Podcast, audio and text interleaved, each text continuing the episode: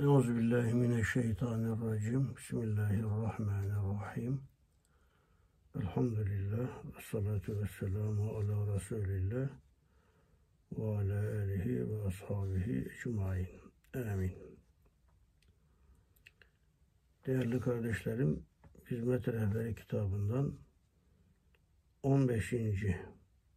madde diye ifade edilen ana bölüme gelmişiz. Burası aynı zamanda tebliğ ve irşadın metotları. Dine, Kur'an'a, imana hizmet ederken hangi usulle hizmet yapacağız, hangi uslubu kullanacağız, hem lazım hem müteaddi diyebileceğimiz, hem kendi iç dünyamızı dizayn etme itibariyle hem de diğer insanlarla meşgul olurken Bugün okuyacağımız yer daha farklı. Gerçekten ince bir mesele. Önce okuyalım. Sonra bu paragrafı olduğu yerden anlamaya çalışalım. Daha sonra kaynağına müracaat ediyor ve bir bütünlük içerisinde mevzuyu ele almaya çalışıyoruz. Bir kardeşimiz kusurunu görmediği münasebetiyle onu ikaz için yazılmış ince bir meseledir. Belki size faydası olur diye yazdık. Bir zaman Evliya-i Azime'den mesela İmam-ı Rabbani gibi nefse emmaresinden kurtulanlardan birkaç zattan şiddetli mücahedeyi nefsiyeler kendi nefsiyle mücahede ediyor, kendini tahkir ediyor ve nefse emmareden şekvalarını gördüm. Kendi nefis nefse emmarelerinden şikayet ediyor. Çok hayret ediyordum.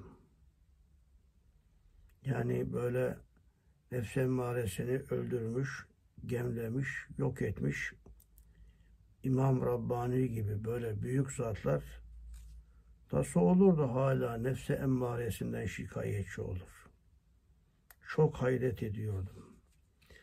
Hayli zaman sonra nefse emmarenin kendi dairesinden başka daha şiddetli ve daha ziyade söz dinlemez ve daha ziyade ahlak-ı seyyiyeyi, kötü ahlakları idame eden beş kelime var burada. Heves, yani arzular, beşeri arzular ve damar, sinir damarları, mecazi manada, asap, öfkelenme anı, tabiat, karakter, hissiyat, değişik hislerin dalga boyutları haritasından çıkan ve nefse emmarenin son tahassüngahı bulunan ve nefse emmareyi teskiyeden sonra onun eski vazife-i seyyiyesini gören ve mücahedeyi ahir ömre kadar devam ettiren bir manevi nefse emmareyi gördüm. Demek ki bir gerçek nefse emmare var.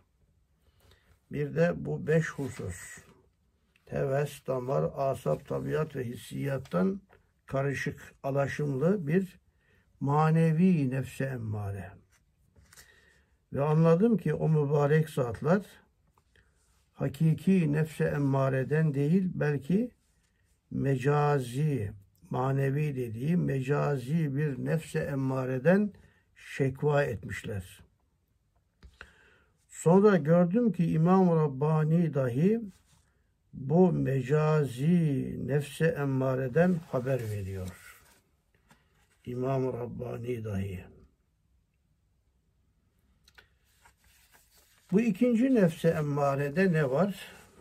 Mecazi nefse emmarede şuursuz kör hissiyat bulunduğu için akıl ve kalbin sözlerini anlamıyor ve dinlemiyor. Dinlemiyor ki onlarla ıslah olsun ve kusurunu anlasın. Yalnız tokatlar ve elemlerle nefret edip başına çok bela gelirse veya tam bir fedailiğe her hissini maksadına feda etsin. Bu çok büyük fedakarlık istiyor. Ve Risale-i Nur'un erkanları gibi her şeyini, enaniyetini bıraksın. Bu acı asırda dehşetli bir aşılamak ve şırıngayla hem hakiki hem mecazi iki nefse emmare ittifak edip bizler gibi insanlara nefse emmaresini halledememiş, öldürememiş, terbiye ve teskiye edememiş kimselere hem bu hakiki nefse emmare hem de mecazi nefse emmare ittifak ile öyle seyyiata, günahlara, öyle günahlara severek giriyor. Kainatı hiddete getiriyor. Hatta kendim bir dakika zarfında 20 paralık bir sıkıntıyla 60 liralık bir haseneyi tercih etmeye çalıştım.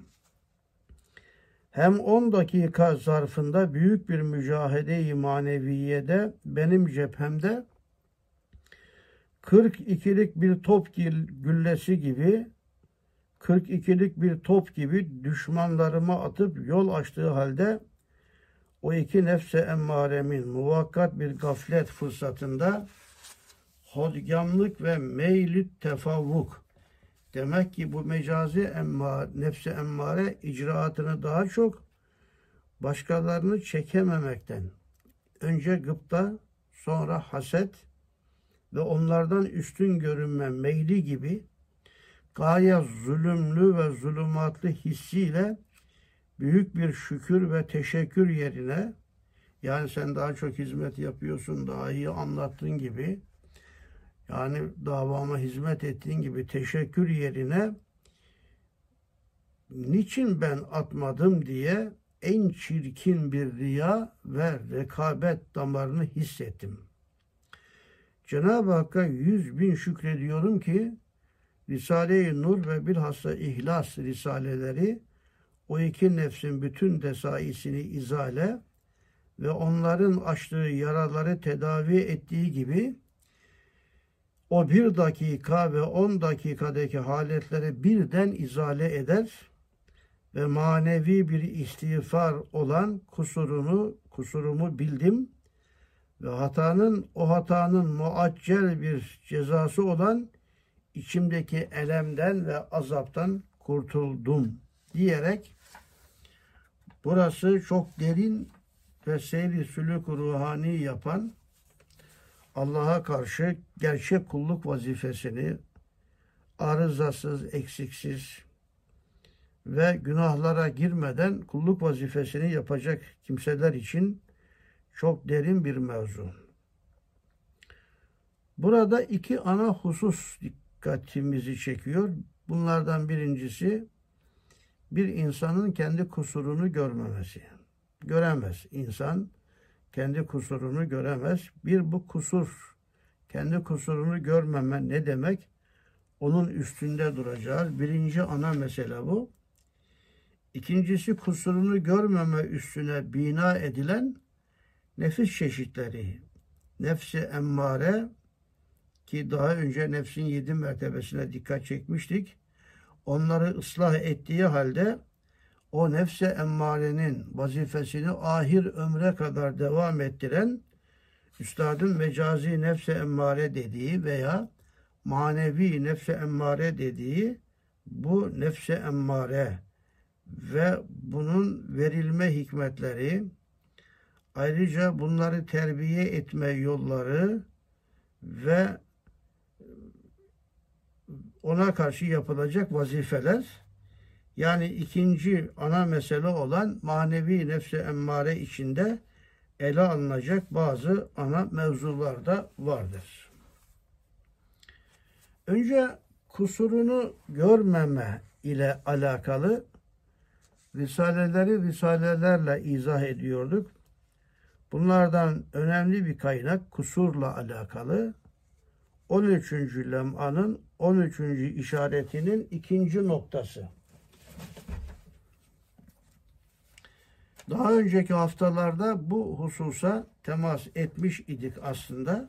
13. lemanın 13. işaretinin ikinci noktası şeytanın mühim bir desisesi. İnsana kusurunu itiraf ettirmemektir. E zaten insan kusurunu görmez. Görmediği için de şöyle diyelim niye görmez? Kendisine nazara rıza ile baktığı için. İnsan kendinden, içindeki nefse emmaresinden memnundur. Kendine nazar rıza ile baktığı için kusurunu görmez. Sevdiğiniz, memnun olduğunuz, beğendiğiniz insanların kusurlarını göremezsiniz. İnsanın en çok beğendiği de kendi nefsi olduğu için nefsin kusurlarını görmez. Görmediği için de itiraf etmez. Şeytanın mühim bir desisesini şeytanın mühim bir desisesi insana kusurunu itiraf ettirmemektir. Birisi kusurumuzu görse şer'i ölçülere göre söylese onu bile müdafaa ederiz. Yani insan kendi nefse emmaresinin e, avukatı başkalarının da kusur olmayan şeylerini bile kusur telakki ederek onların da savcısı olurmuş.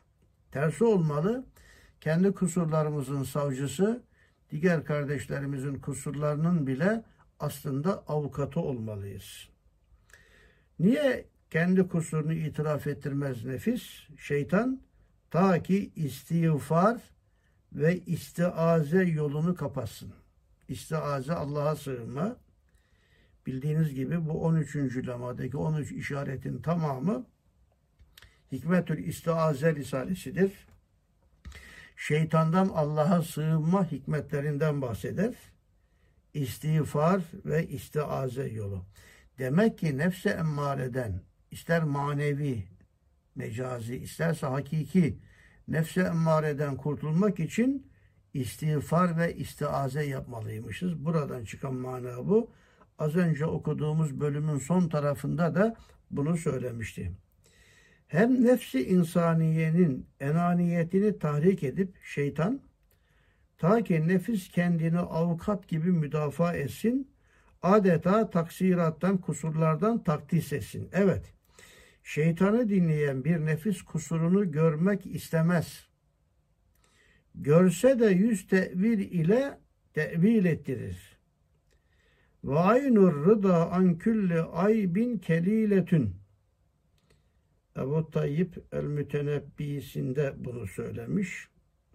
İbn Asakir Tarihi Dimaşkıl Kebir'inde Gazali İhya'da bu cümle sırrıyla nefsine nazarı rıza ile baktığı için ayıbını görmez.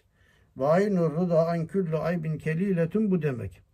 Nefsine nazarı rıza ile baktığı için ayıbını görmez. Ayıbını görmediği için itiraf etmez. istiğfar etmez, istiaze etmez, şeytana maskara olur. Hz. Yusuf Aleyhisselam gibi bir peygamber alişan ve ma uberri'u nefsi innen nefse le emmâretun bis-sû'i illa ma rahime rabbi Yusuf suresi 53. ayet dediği halde nasıl nefse itimat edilebilir? Hazreti Yusuf Aleyhisselam ile nefse emmaresine itimat etmediğini söylerse biz ister hakiki nefse emmare isterse mecazi nefse emmaremize nasıl itimat edebiliriz? Biz nefsimize güvenmemeliyiz. Devamlı nefsimizi suçlamalıyız. Nefsini ittiham eden, nefsini suçlayan kusurunu görür. Kusurunu itiraf eden istiğfar eder. İstiğfar eden istiaze eder. Allah'a sığınır. İstiaze eden şeytanın şerrinden kurtulur. Evet. Nisa suresi 110. ayete burada havale etmiş. Kim kötülük eder veya günah işleyerek nefsine zulmeder de sonra Allah'tan af dilerse Allah'ı gafur ve rahim bulur. Ayeti 110. 110. ayet. Buraya onu ilave etmek lazım. Kusurunu görmemek o kusurdan daha büyük bir kusurdur. Sadece şunu yaşasak biz ahiretimiz adına inşallah kurtulacağız. Sadece şu prensiplerin. Kusurunu görmemek o kusurdan daha büyük bir kusurdur. Ve kusurunu itiraf etmemek büyük bir noksanlıktır. Ve kusurunu görse o kusur kusur olmaktan çıkar. İtiraf etse affa müstahak olur. Bir kardeşimizin kusurunu görmediği münasebetiyle dediği bu kusurla alakalı burasını iyice ezberlemeniz, bellemeniz lazım. Ayrıca bir de mektubatta 26. mektubun 4. mepasının salisen yazan bir yeri var. Hadis-i şerif zikretmiş burada. Resul-i Ekrem aleyhissalatu vesselam ferman etmiş. Hadis. Hadisin kaynağını söylüyorum. Deylemi Müsned'de, İbn Ebi Şeybe Musannef'te İbn Mübarek'in, Abdullah İbn Mübarek'in Ez-Zühd kitabında geçen İza eradallahu azze ve celle bi abdin hayran ceale fihi thelâthe hisalin fakkahahu fid din ve zehhedehu fid dünya ve bassarahu uyube. Yani Efendimiz Aleyhisselam şöyle buyuruyor. Allah Celle Celaluhu bir kulunu hayır murat ettiğinde ona üç güzel haslet verir. Onu üç güzel vasıfla donatır. Bir, dinde derin bir bilgi sahibi yapar. Tefakkuh.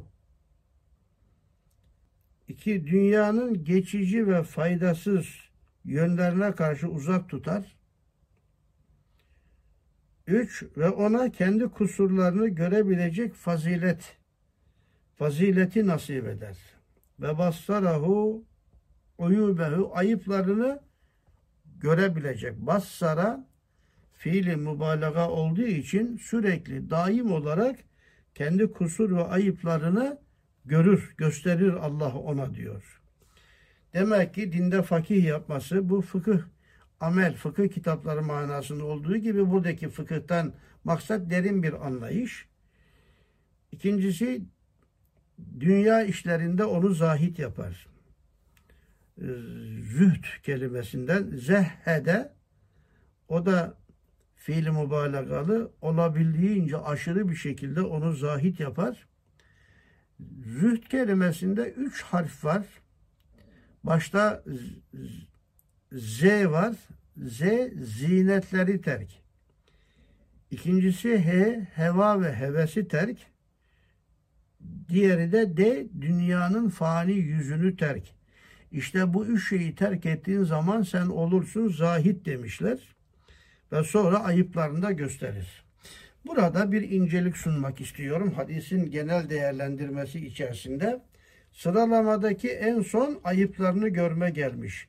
E, dinini bilmeyen, dinde derin bir anlayış, fıkıh sahibi olmayan ve dünya işlerinde de zahit olamayan kimselerin kendi ayıplarını görmesi de biraz zor demek.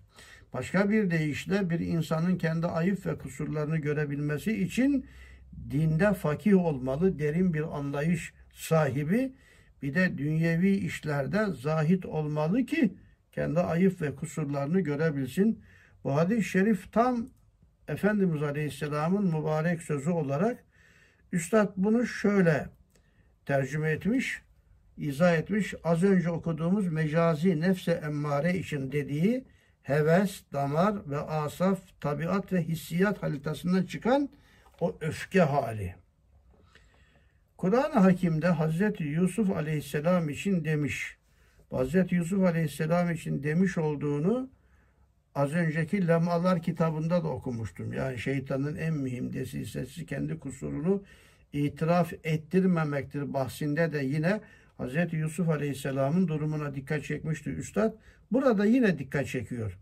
Hz. Yusuf Aleyhisselam demiş ve ma überri'ü nefsi innen nefse le emmâretun bissu. Doğrusu ben nefsime, nefsimi temize çıkartmam. Nefis daima fenalığı ister kötülüğe sevk eder. Yusuf suresi 53. Evet, nefsini beğenen ve nefsine itimat eden bedbahttır. Nefsinin ayıbını gören bahtiyardır. İşte nefsin ayıbını görürse bir insan kusurlarını da görür. Kusurlarını görmediği münasebetiyle yazıldığı o bahsin kusur bahsindeyiz. Öyleyse sen bahtiyarsın. Fakat insan kusurlarını görse bile fakat bazen olur ki nefse emmare ya levvameye veya mutmainneye inkılap eder. Fakat silahlarını burada söylüyor. Yani şuradaki izahatın açılımı bu. Fakat silahlarını nefse emmarenin kendine göre yaptığı o düşmanlık silahlarını ve cihazatını asaba devreder. Öfke. Yani veli zatlar öfkelendi mi çok acayip olur. Onun için bu öfke ile alakalı atasözleri bizim Türkçemizde de vardır. Mesela öfke gelince akıl uçup gider demişler. Öfkeyi besleyen yine öfkedir. Az öfkelenirsen o başka bir öfkeyi besler. Sonra öfke küpü olursun. Sabırlı adamın öfkesinden sakının. Ne kadar sabırlı olursa olsun bir insan, halim, selim, yumuşacık sabırlı bir adam öfkelendiği zaman ondan sakının. Yani sabırlı adamın bile sabrını taşırır öfke. Öfkeli bir insan ağzını açar, gözlerini kapar. Ne diyeceği artık hiç belli olmaz yani. Öfkenin başlangıcı çılgınlık, öfkenin başlangıcı çılgınlık, sonu ise pişmanlıktır. Kızgınlık insanın lambasını söndüren bir rüzgardır demişler. Kızgınlık insanın lambasını söndüren bir rüzgardır. O kızgınlık öfke geldi mi insandaki bütün insani duygular söner gider. Hiçbir öf hiçbir şey öfke kadar insan düşüncesini saptıramaz. Montaigne söylemiş bunu. Arkadaşına öfkeni söyle geçsin, düşmanına söyle artsın. Yani öfkelendiğin zaman ona arkadaşını söylersen o teskin eder geçer. Ama düşmanına söylersen öfkeni o da seni daha da öfkelendirir. Yani öfken daha da artar. Mesela öfke ile alakalı şu söz dikkatimi çekiyor. Sevinçli anında kimseye vaatte bulunma. Sevinçli anında hiç kimseye vaatte bulunma. Öfkeli anında kimseye cevap verme. Çin atasözü bu. Öfkelendiğin zaman başkaları bir şey sorsa bile cevap verme. Mesela öfkeliyken konuş, göreceksin ki pişman olacağın en güzel konuşmayı yapacaksın. Hiçbir zaman çıktığın kapıyı hızlı çarpma. Geri dönmek isteyebilirsin. İnsan öfkelendiği zaman herkesi kırar. Bu çıkarken evden kapıyı hızlı çarpmaya benzer. Öfkelenme anındaki konuşma kapı kırılır. Halbuki o kapı sonra yine lazım geriye döneceksin. Yani öfkelendiğin zaman söylediğin kötü sözlerden de geri döneceksin. Evet, Thomas Carley söylemiş. Öfkenin başı çılgınlık, sonu pişmanlıktır. Mevlana Hazretlerinin öfke ile alakalı bir sözü var. Öfke ile istek insanı şaşı eder. Canı doğruluktan ayırır. Garez geldi mi hüner örtülür. Gönülden yüzlerce perde gelir de gözün önüne çekili verir. Öfkelendiğin zaman demiş. Öfkelenme ile alakalı o kadar çok ifade var ki sinirli olduğun zaman her şey sabrı taşırıyor, incitiyor, ateşi yükseltiyor demiş. Mesela Efendimiz Aleyhisselam'dan gelen bir hadisi şerif var. Kuvvetli kimse demek güreşte başkalarını yenen değil ancak hiddet anında kendine nefsine hakim olan kimsedir demiş. Öfke ile alakalı Kur'an'da bir hayli tavsiye ayetleri var. Hadis-i şerifler de var bu öfkelenme anı. Yani nefse emmare yanında sıfır kalır. Öyle bir celallenir ki hakperestliği gider, insafı gider, şefkati ve merhameti gider. İşte böyle bir ana üstad mecazi nefse emmare demiş. Manevi nefse emmare de diyebiliriz. Öfke ile alakalı şunları da söylemek istiyorum. Bu engellenme, incinme ve gözdağı karşısında gösterilen şiddetli kızgınlık duygusu, gazap, hiddet, kişi kendine yapılan kadar başkasına karşı yapılandan da incinebilir ve bundan dolayı öfkelenebilir. Öfkelenme muhakkak ki ahlaki bir eksikliktir. İnsanda var olan en tehlikeli damardır. Öfke anında insan doğru düşünemez, normal davranamaz. Öfkeli olarak yapılan işler hep sonradan pişmanlık duyulan işlerdir. Bunun için halk arasında öfke ile kalkan zararla oturur. Öfke baldan tatlıdır demişler. Bir anlık öfke ile insan cinayet işleyebilir. Öyle kalpler kırar ki sonra telafisi mümkün değil. Cinayet işler sonra telafisi mümkün değil ve onu belki ebedi cehenneme atar. Öfke ev ve iş yerinde huzursuzluklara sebebiyet verir. Rahatsızlıklar ortaya çıkar. İnsan iradesini kullanarak öfkesini yenmeye, kendini öfkelendirenleri bağışlamaya çalışmalı. Kur'an-ı Kerim'de ayet Alimran suresi 134. ayet اَلَّذ۪ينَ يُنْفِقُونَ فِي السَّرَّاءِ وَالضَّرَّاءِ وَالْكَازِم۪ينَ الْغَيْزَ وَالْعَاف۪ينَ عَنِ النَّاسِ Onlar ki Allah yolunda infak ederler, verirler. Cömert insandır onlar. Nasıl verirler? Hangi halde? Elinde imkan varken de verir, elinde imkan yok. Kendisi zararda, kendisi muhtaç iken de verir. İşte böyle cömert insanlarda iki haslet var. Vel kazimînel gayza. Gayzını yutkunur durur. Öfkelenmiş, kadatlanmış ve karşı tarafın zulmüne karşı cezala, cezalar verebileceği bir kuvvet elde etmiş. Öyle bir anda bile gayzını yutkunur durur. Vel afine aninnes. Vel afine anil müslimin anil müminin değil. İnsanları affederler. Bütün insanları affederler. İşte bu en kamil insan vasfı olarak ifade ediliyor. Efendimiz Aleyhisselam'ın bir rivayeti var. Hadis rivayeti. Kendisine öğüt vermesini isteyen bir adama öfkelenme demiş. Bu Buhari Müslim'de de geçer. La taadab. Adam gelmiş ya Resulallah bana bir nasihatta bulun. Ben nasıl yaşayayım? Nasıl iyi bir insan olurum? Efendimiz ona la taadab öfkelenme demiş. Öfke anında Allah'a sığınmak, Euzubillahimineşşeytanirracim demek, istiğfar etmek, öfkeli birisini gören Efendimiz Aleyhisselam şöyle buyurmuş, ben bir kelime biliyorum ki, eğer şu adam o kelimeyi söylerse muhakkak öfkesi geçer.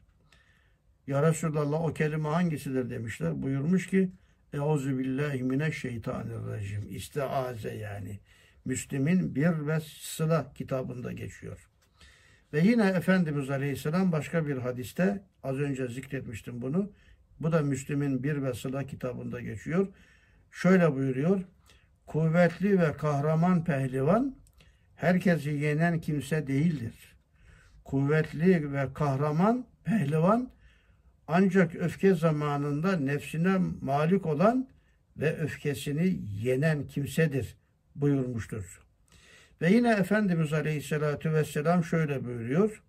Bu da Riyazu Salihinde geçiyor. Bir kimse öfkesinin gereğini yapmaya kadir olduğu halde öfkesini yenerse Allahü Teala Hazretleri kıyamet gününde halkın gözü önünde onu çağırır. Huriler içinden istediğini seçmekle muhayyer kılar buyurmuştur. huri isteyenler için böyle bir şey. Evet, öfke ile alakalı Efendimiz Aleyhisselam'dan mervi olan hususlara da temas ettim. Tekrar edeyim burasını. Fakat bazen olur ki nefse emmare ya levvameye veya mutmainneye inkılap eder. Bunları daha önce anlattık. Hatta nefse safiye mertebesine gelmiş bir insanda bile öfkelendiği an o nefsi emmareden daha korkunç şeyler yaptırabilir. Asaf ve damarlar silahlarını ve cihazatını asaba devreder, öfkelenmeye, gadaplanmaya. Asaf ve damarlar ise o vazifeyi ahir ömre kadar götürür. Ahir ömre kadar. Nefse emmare çoktan öldüğü halde onun asarı nefis emmare eserleri yine görünür. Çok büyük asfiya ve evliya var ki nüfusları, nefisleri mutmainne iken nefse emmareden şekva etmişler. Kalpleri gayet selim ve münevver iken emrazı kalpten vaveyla etmişler. İşte bu zatlardaki nefse emmare değil, belki asaba devredilen nefse emmarenin vazifesidir.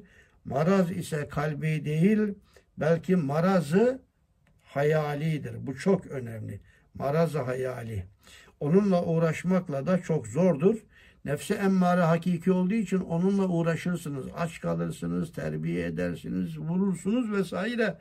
Ama mecazi nefse emmare hayali olduğu için sanki karşınızda hakikatini de göremiyorsunuz. İç dünyanızda hissedemiyorsunuz da hayali olan mecazi nefse emmare ile uğraşmak, onu mağlup etmek daha zordur. İşte eski büyük evliya bundan şikayet etmişler. İnşallah aziz kardeşlerim size hücum eden nefsiniz ve emrazı kalbiniz değil, belki mücahedenin devamı için. Bunun bir hikmeti varmış. Çünkü nefs emmaresini öldürdüyse tamam adamın da manevi telakkisi devam etmez. Cebrail makamına kadar manevi mertebeler vardır. Öyleyse bu mücahedesi devam edecek ki terakkisi artsın. İşte Cenab-ı Hak nefse emmarenin vazifesini mecazi nefse emmareye devretmiş. O da daha çok öfkelendiği zamanlarda olabilir. Öfkelenme anından çok kaçınmak lazım. Belki mücahedenin devamı için beşeriyet itibariyle asaba intikal eden, öfkeye intikal eden ve terakkiyatı daimeye sebebiyet veren dediğimiz gibi bir halettir diyerek mektubattaki o bölümü de okumuş oldum. Bu bir kardeşimiz kusurunu görmediği münasebetiyle diye anlatılan bir de altıncı sözün sonunda var. Altıncı sözün sonunda Üstad dua ile o meseleyi Allah'ım kusurlarımızı affeyle, bizi kendine kul kabul eyle ve emanetini alacağın ana kadar da emanette emin eyle diyerek dua etmiş. Bu kusurları görme ile alakalı çok şey söylenebilirdi. Bir insanın kusurunu görmeme anı da genelde öfkelendiği anlar da daha fazla olur. Bu kusurunu görmediği burada ana mesele. Burada ikinci mesele ise az önceden beri okuduğumuz yerlerde de geçti. Hakiki nefse emmarenin vazifesini ahir ömre kadar devam ettiren mecazi nefse emmare meselesi. Değerli kardeşlerim bu mecazi nefsi emmare üstünde çok durmak lazım. Biz nefsi emmaremizi öldürebiliriz. Onu terbiye edebiliriz. Levvame, mutmainne, mülheme veya mülhime, raziye, marziye, safiye mertebelerine çıkabiliriz. Bu da zor. Çıktığımız zamanlarda bile karşımıza ayrı bir engel, ayrı bir bela çıkar. O da işte özellikle öfkelendiğimiz zaman ortaya çıkan bu asap diye dediği üstadın o öfkelenme anındaki haleti ruhiye. Üstad buna kör hissiyat demiş. İnsanın gözü kör olsa, nasıl böyle uçurumdan yuvarlanırsa, hissiyat da öfkelendiği zaman kör hale geliyor. Artık ne dediğinizi bilemez, ne yaptığınızı bilemez, Kapıyı çarpar gidersiniz de o kapı sonra yine size lazım olacak. Döndüğünüzde sağlam kapı bulmak istiyorsanız kapıyı çarpmayın. Bunun da üstünde çok durmak lazım. Bir hayli bu mevzuda anlatılanlar var. Mesela Cenab-ı Hak bize kumar oynamayın demiş, içki içmeyin demiş, namaz kılın demiş. Tamam biz bunları bu emirleri yerine getiririz. Ama mesela kıskançlık damarı. Üstad da burada bir top güllesinden misal verdi. Niye o top, top güllesini o düşmana attı o kardeş? Niye ben atmadım duygusu? Yani sureti haktan görünerek şeytan iyi şeyler sen yaparsın, sen buna müstahaksın, sen daha iyilerini yaparsın diyerek daha çok o mecazi nefse emmareye mağlup olmamız böyle bir incelikten e, ortaya çıktığını, girizgahının bu olduğunu ayrıca burada dikkat çekiyor. Bu ana paragrafı da anlattığımı sayarım. Şimdi burasının asıl kaynağı değerli arkadaşlar Kastamonu layıkasında. 138. mektup 199. sayfada Aziz Sıddık kardeşlerim mektup böyle başlıyor. Bütünü içinde ele alıyoruz. Bu defa Hafız Ali'nin ve Halil İbrahim'in ve lütfünün bir varisi Abdullah'ın ehemmiyetli üç mektuplarını aldım. Bu Hafız Ali abi, Hafız Ali Ergün, İslam köylü. 1898'de doğmuş. İslam köyünde. Ve bildiğiniz gibi 1944 senesinde de Deniz Hapishanesi'nde hastalanmış. Hastaneye kaldırmışlar ve orada vefat etmiş. Üstad ona şehit diyor. Üstada ruhunu bağışlamış. Üstadın yerine vefat etmiş. Ve 17 Mart 1944'te kaldırıldığı hastanede ruhunu Allah'a teslim etmiş. Üstadın çok bahsetti. Hafız Ali, kahraman Hafız Ali. İşte kabirde Münker Nekir geldiği zaman Münker Nekir'in suallerine Risalelerdeki hakikatlerle cevap verdiği anlatılan evet ve Hasan Feyza abi de Hafız Ali abiye bir şiir yazmış. Şehidi Mağfur Hazreti Hafız Ali'nin Şehidi Mağfur Hafız Ali Efendi'nin kabri şerifini ziyaret diyerek başında müthiş bir şiir yazmış. Neyse ki Hafız Ali abinin hayatını derinlemesine okursunuz. Burada ikinci isim geçen Halil İbrahim'in, Halil İbrahim de Halil İbrahim Çöllüoğlu bu Milaslı Halil İbrahim. Bu da 1897 yılında dünyaya gelmiş. 1 Temmuz 1956'da Milas'ta dedelerinden kalma tarihi Çöllüoğlu Hanı'nda oralarda vefat etmiş. Bu Hafız Küçük Lütfü dediği burada Lütfü bir bu defa Hafız Ali'nin, Halil İbrahim'in ve Lütfü'nün bu üçünün bir varisi olan Abdullah'tan bahsediyor. Lütfü ile alakalı ki buradaki ana meselelerden bir tanesi o. Bu Lütfü dediği Hafız Küçük Lütfü. Önemli bir talebesiydi üstadın. Bir gözü görmüyordu. Risale-i Nur'un saf ve evvel talebelerinden Atabey'de masum çocuklara Kur'an ve Risale öğretmiş. Ve çok önemli bir zat bu. Gavs-ı Azam'ın 800 sene önce Bediüzzaman'ın Lütfi isminde bir talebesi olacağını haber verdiği önemli bir talebedir. Bu hafız Lütfü'nün Bediüzzaman'ın talebesi olacağını Gavs-ı Azam'ın haber vermesi de bu Sikke-i Tasdiki Gaybi'deki e, Kerameti Gavsiye Risalesinde anlatılır. Oraya bakın. şu noktaya geliyorum. Hafız Lütfü abinin özelliği hem hafız Kur'an'ı öğretmiş, Risale okutmuş, okumuş vesaire ama fakat bir önemli özelliği var arkadaşlar. Risale-i Nur'da geçen 620 ayet, bazıları 622 diyor. Ben de öyle biliyordum. 620 ayet geçer Risale-i Nur'larda. Yani Risale-i Nur Kur'an-ı Kerim'de geçen 620 ayetin tefsirinden ibarettir. 6000 küsur ayetten 620 tanesi. Yani Kur'an-ı Kerim'in onda bir ayetlerinin tefsiridir Risale-i Nurlar. Ve işte bu Risale-i Nurlar'da geçen, tefsiri yapılan ayetleri toplamış Üstad. Bu Hafız Lütfü abi de buna burada geçen bir tabir Hizbi Kur'ani, Hizbu Nuri.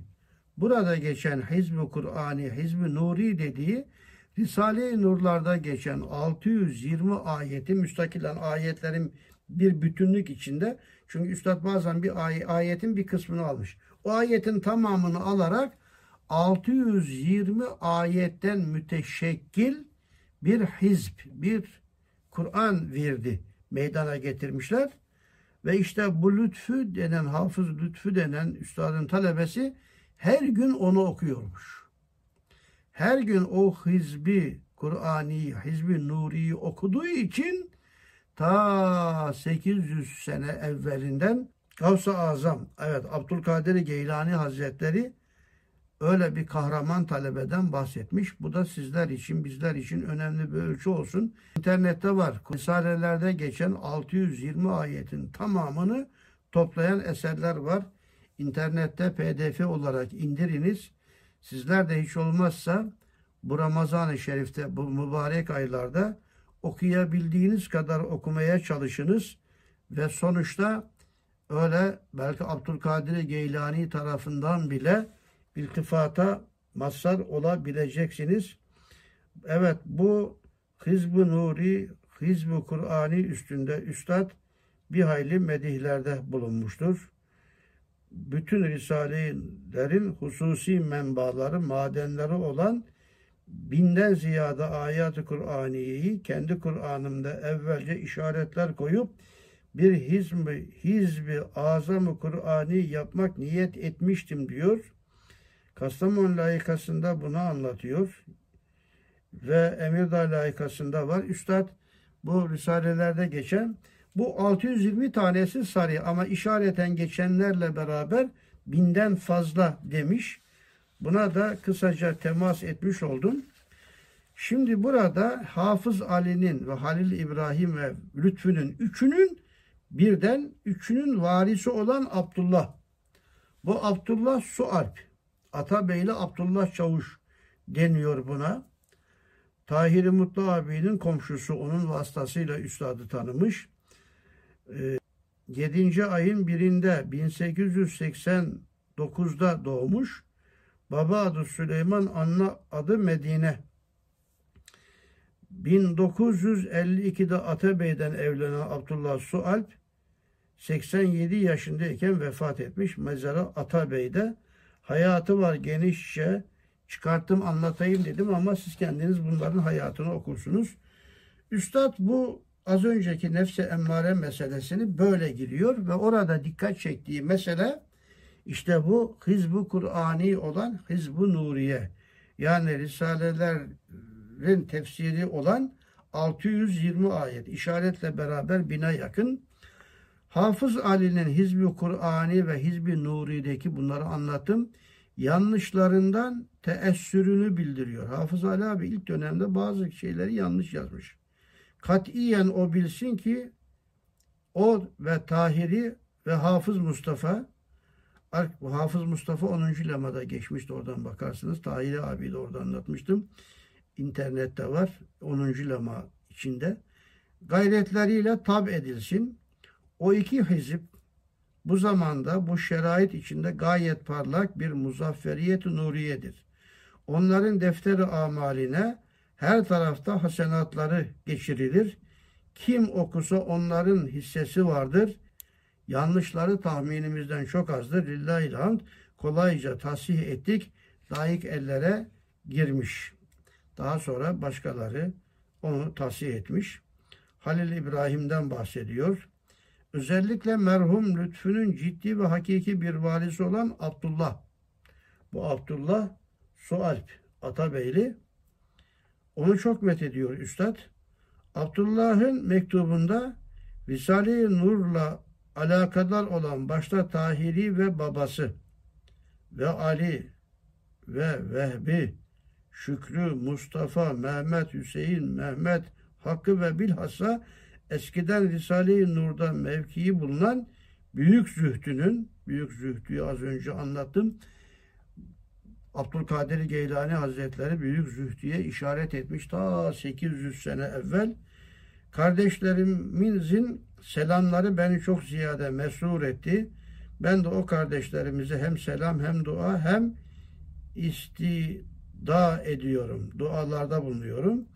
Onun mektubundaki sualler ise şimdi bu dakikada ise zihnim başka bir şeyle meşgul. Onların cevabına bakamıyorum demiş. Sadece işte bu abiler arasında bir kusur olunca herhalde Hafız Ali abinin bu yazdığı Hizb-ı Nuriye'deki bazı kusurlarını diğer bazıları söyleyince o, o bir anda öfkelendiği bir an kusurunu kabul etmemiş öyle anlıyorum.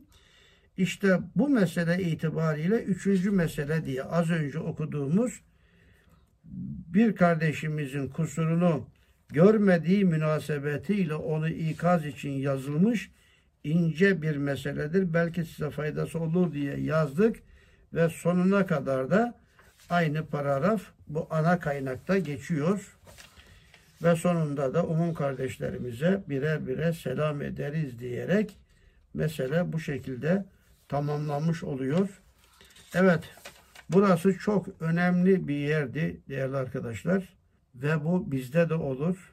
Ve hizmette manevi mesafe kat ettik sıra öfkelenen her abiden, her arkadaşımızdan hatalar, noksanlıklar, kusurlar e, zahir olabilir. O onun velayetini ne halel getirmez. O onun büyüklüğünü küçültmez. Ama kurtulması için de dikkat etmesi lazım. Bu mecazi nefse emmareyi tam terbiye etmek, ıslah etmek mümkün olmadığı anlaşılıyor. Ahir ömre kadar gerçek nefse emmarenin vazifesini deruhte eden bu mecazi nefse emmare hayal gibidir, yok gibi. Onunla uğraşmak da çok zordur. Onunla uğraşmanın tek yolu olabildiğince öfkelenmemeye, gadaplanmamaya çalışmaktır. Ve eğer öyle de olsa, kısmen bazı kusurlar da olsa ondan kurtulmak için istiğfar etmek ve istiaze etmek suretiyle inşallah ondan kurtulacağız. Dedikten sonra bir hususa dikkat çekmiş. Risale-i Nurlar bu mecazi nefsi emmareden de kurtulma yolları göstermiş. Özellikle İhlas Risaleleri. 20. ve 21. lemaların nazara verilmesi, ısrarla o mecazi nefse emmareyi terbiye etmek için de çok önemli bir husus. O iki nefsin bütün desaisini izale, ihlas isalesi ve onların açtığı yaraları tedavi ettiği gibi o bir dakika ve on dakikadaki o öfkelenme haletleri birden izale etti. O manevi bir istiğfar olan kusurunu bildim. Bir insan kusurunu bildi mi manevi istiğfar yapmış. Bir dille, kalple yapılan istiğfar bir de kusurunu görmesi ve kabul etmesi de en ilahi açısından manevi bir istiğfar oluyor. O hatanın muaccel cezası olan içindeki elem. Yani öfkelenirsiniz, birisine kötü söz söylersiniz, öfkelenirsiniz, kalp kırarsınız. Yani o da sizde bir elem, bir sıkıntı meydana getirir. Ya kötü yaptım be, yapmamam lazım gelen şeyi yaptım be diyerek ve bu da içinizdeki elem de onun acele bir günaha kefaret olduğunu söylüyor. Burası hizmet yapan kimseler için gerçekten çok önemli bir yerdi. Öfkelenmemeye, Ya Resulallah bana kamil olacağım bir ahlak tavsiye et buyurana karşı Efendimiz Aleyhisselatü Vesselam la tavdap kadaplanma tavsiyesi elbette bizler için de geçerlidir. Cenab-ı Hak her iki nefse emmaremizin şerrinden hem hakiki hem mecazi, manevi nefse emmaremizin şerrinden bizleri, sizleri muhafaza buyursun. Üç aylarınızı tebrik ediyorum, tesahit ediyorum. Cenab-ı Hak hem iç dünyanızı, gönül dünyanızı hem de bu üç aylarınızı feyizlerle, nurlarla, bereketlerle doldursun. Gerçek manasıyla da zerresini bile israf etmeden değerlendirmeye muvaffak kılsın. Amin. Bi hurmeti seyyidil murselin velhamdülillahi rabbil alemin.